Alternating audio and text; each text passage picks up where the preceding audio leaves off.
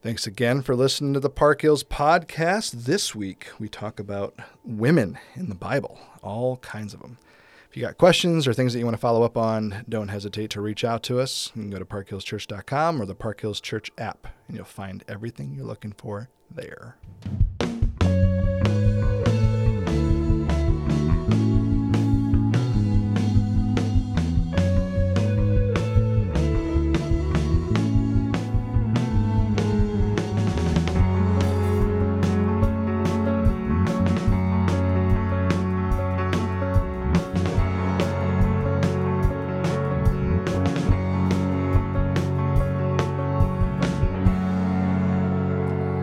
So no small topic, no uh, lack of characters that are female, but we thought we'd just kind of spend a little time because we just had a sermon about two different women that chose different paths as they walk with God. And so, you know, the first question we kind of wanted to deal with here is, who's your favorite woman in the Bible, or, or multiple women in the Bible? And then I'll do my best to answer the same. Oh man, you know, that that's tough. There's so many that, that might fit in that category. Um, You know, I know she's famous and, and gets a lot of press, but when we think about uh, Mary, the mother of Jesus, you know, it's a safe choice. Yeah, it is. It, it, is that a Sunday school answer? Um, no, but really, what what to me is significance is this is a, significant is this a a young woman mm-hmm. who's engaged, betrothed, um, and. gets told, um, this pretty amazing thing's going to happen to you. You know, you're going to, you're going to bear a son, and his name shall be called Jesus. He'll be great. He'll be called the Son of the Most High, and the Lord will give you, give him the throne of the Father. Uh, he'll reign over the house of Jacob, Israel, uh, forever, and his kingdom will have no end. What an amazing thing. Um, and just a logical question for her, from her, how will this be since I'm a virgin? And then to be told the Holy Spirit will come upon you, and the power of the Holy, uh, the Most High will overshadow you, and a child will be born to you. Okay, well, that's that's all well and great, um, but but nothing is impossible with God. Pretty key, and her response, I, I believe, is so beautiful. It's one of the best in Scripture. It is, and Mary said, "Behold, I am a servant of the Lord. Let it be to me according to your word." Um. Years and years ago, we had an, an interim preacher, preacher here named Jim Harness, and mm-hmm. I, I still remember him drawing a, attention to this, and he just said she was willing to follow God in ambiguity, mm-hmm. and that's a pretty ambiguous. Here's what's going to happen, here's the basic details, but there's there was a lot of blanks that were left unfilled, and all kinds of risk for her to to be, you know, impregnated and, and engaged and have it not be Joseph's child. And and what a what an amazing response. And then even her song of praise, the Magnificat, after that, just beautiful, beautiful stuff. It's amazing. And I, I was an intern when Jim was preaching through those, because it was really an Advent series yep. that was tremendous. And I that that that ambiguity thing has stuck with me as well. Mm-hmm. It's one of those things where when I don't know what's coming next and I'm talking to the Lord and I'm just going, I don't know what's next. It's been really crazy that that thought pops in my head, and you don't need to know. I, I've got you. Yeah. Let trust the word that my servant, Jim, you know, shared with you all those years ago. And yeah, what you need to know is uh, I'm God, and yeah. I've got this under control. And, and he's good. We, we don't do that well. No. We we want to plan things out. We want to know what's going on, and that's why we make the plans, and that's why we do, you know, but you got to go back into James and going, okay, unless the Lord wills. Um, but what a, what a beautiful re- response from this young, it's amazing. young Hebrew a girl who, uh, imagine that the Lord chose well in that case, right? You know, and I, you talk about women in the Bible. I don't know how you do that without talking about Esther. Right. Again, there's so many other ones that, that could be brought out, but what a, first of all, fantastic story. Arguably one of the greatest uh, stories of the tables being turned. I, yeah. I don't know how you beat the story of Esther there, and if you haven't read it lately, go do it. But just to be presented a plan that was a highly risky plan. You know, you're going to go before the king and all that stuff, and you're going to, you know, um, and to be told, for if you keep silent at this time, relief and deliver- deliverance will r- rise for the Jews from another place, but you and your father's house will perish. Mm-hmm. And who knows whether you ha- have have not come to the kingdom for such a time as this. And, and for her to go, all right. Mm-hmm. And then I will go to the king, and even though it's against the law. And if I perish, I perish. Isn't that cool? It's amazing. Uh, if I, I'm going to risk my life for this, I, I believe you're right that this is my time to shine. And if it's not, or if this if this doesn't go well, then it doesn't go well. But I'm going to be obedient. And most of us struggle to be obedient with something that might be slightly risky because someone will think something of us, or we struggle to be obedient because we're just fearful of, of, you know, doing it wrong or something like that. But uh, I'm going to go and be obedient, and I, I might just have my head lopped off with a sword for doing this. Right.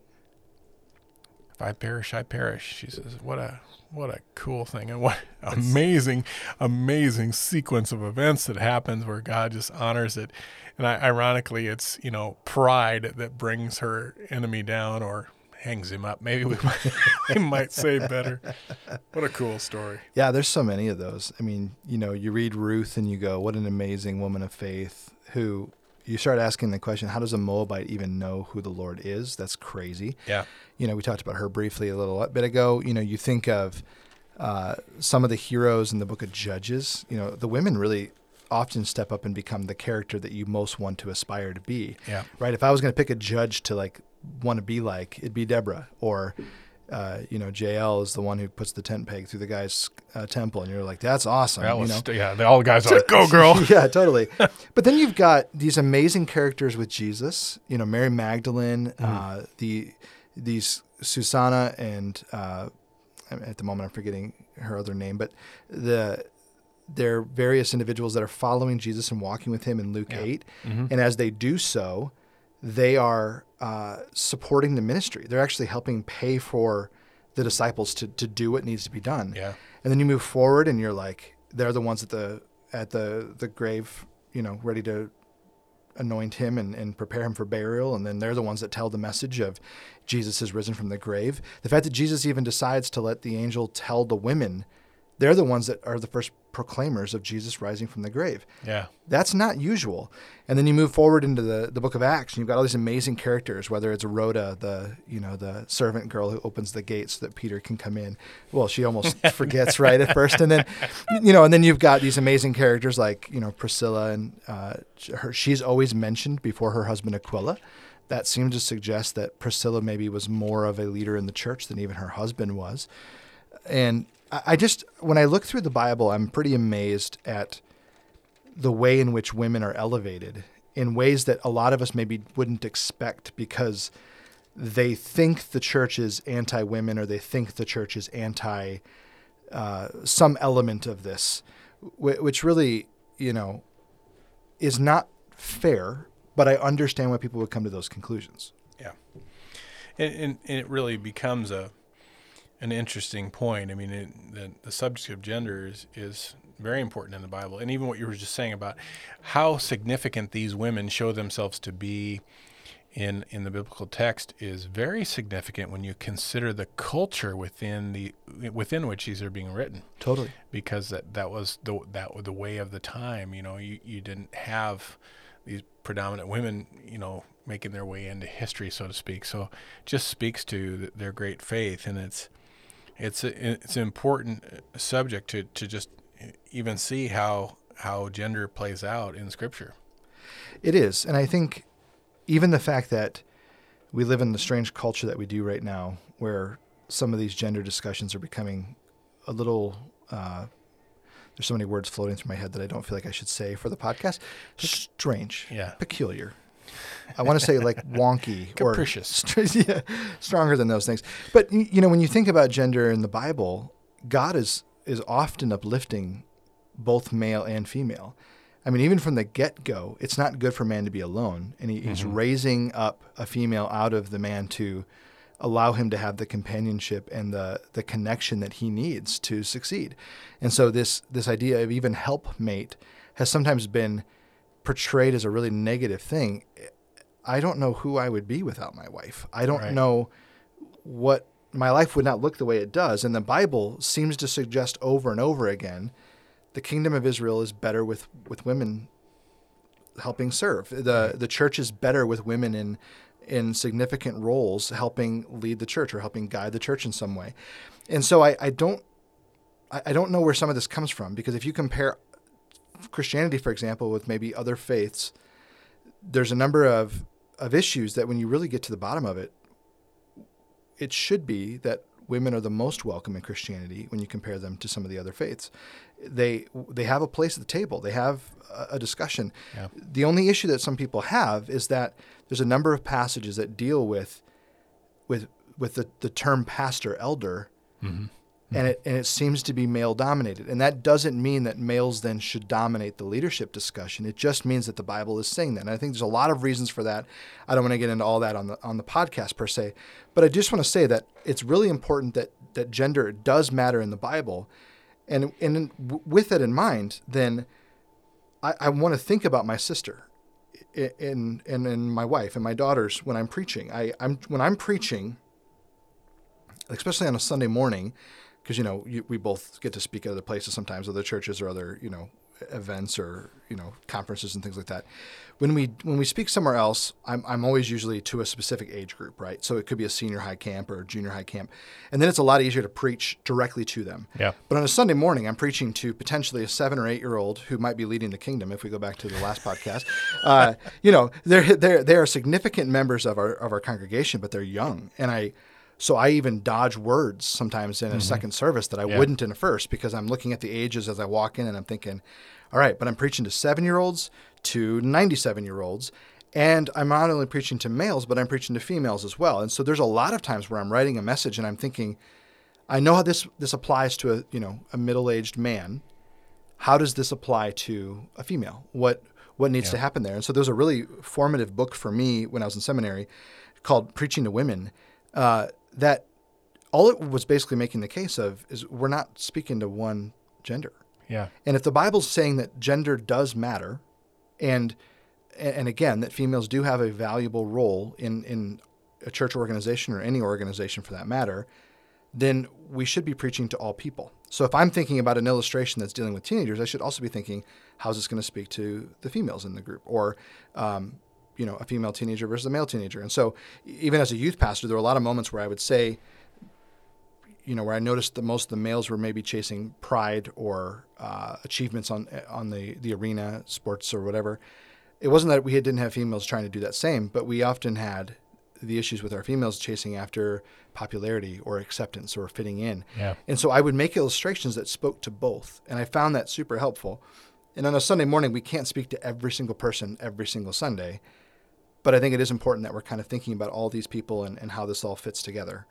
So we don't do it perfectly. No, no, we don't. And one of the challenges is that obviously we all see life through our own lens. Right. And trying to remove that lens, so to speak, and, and see through another lens is a challenge. And it's something that, you know, you and I, I know pray about as we do those things too, because we want, we want to be...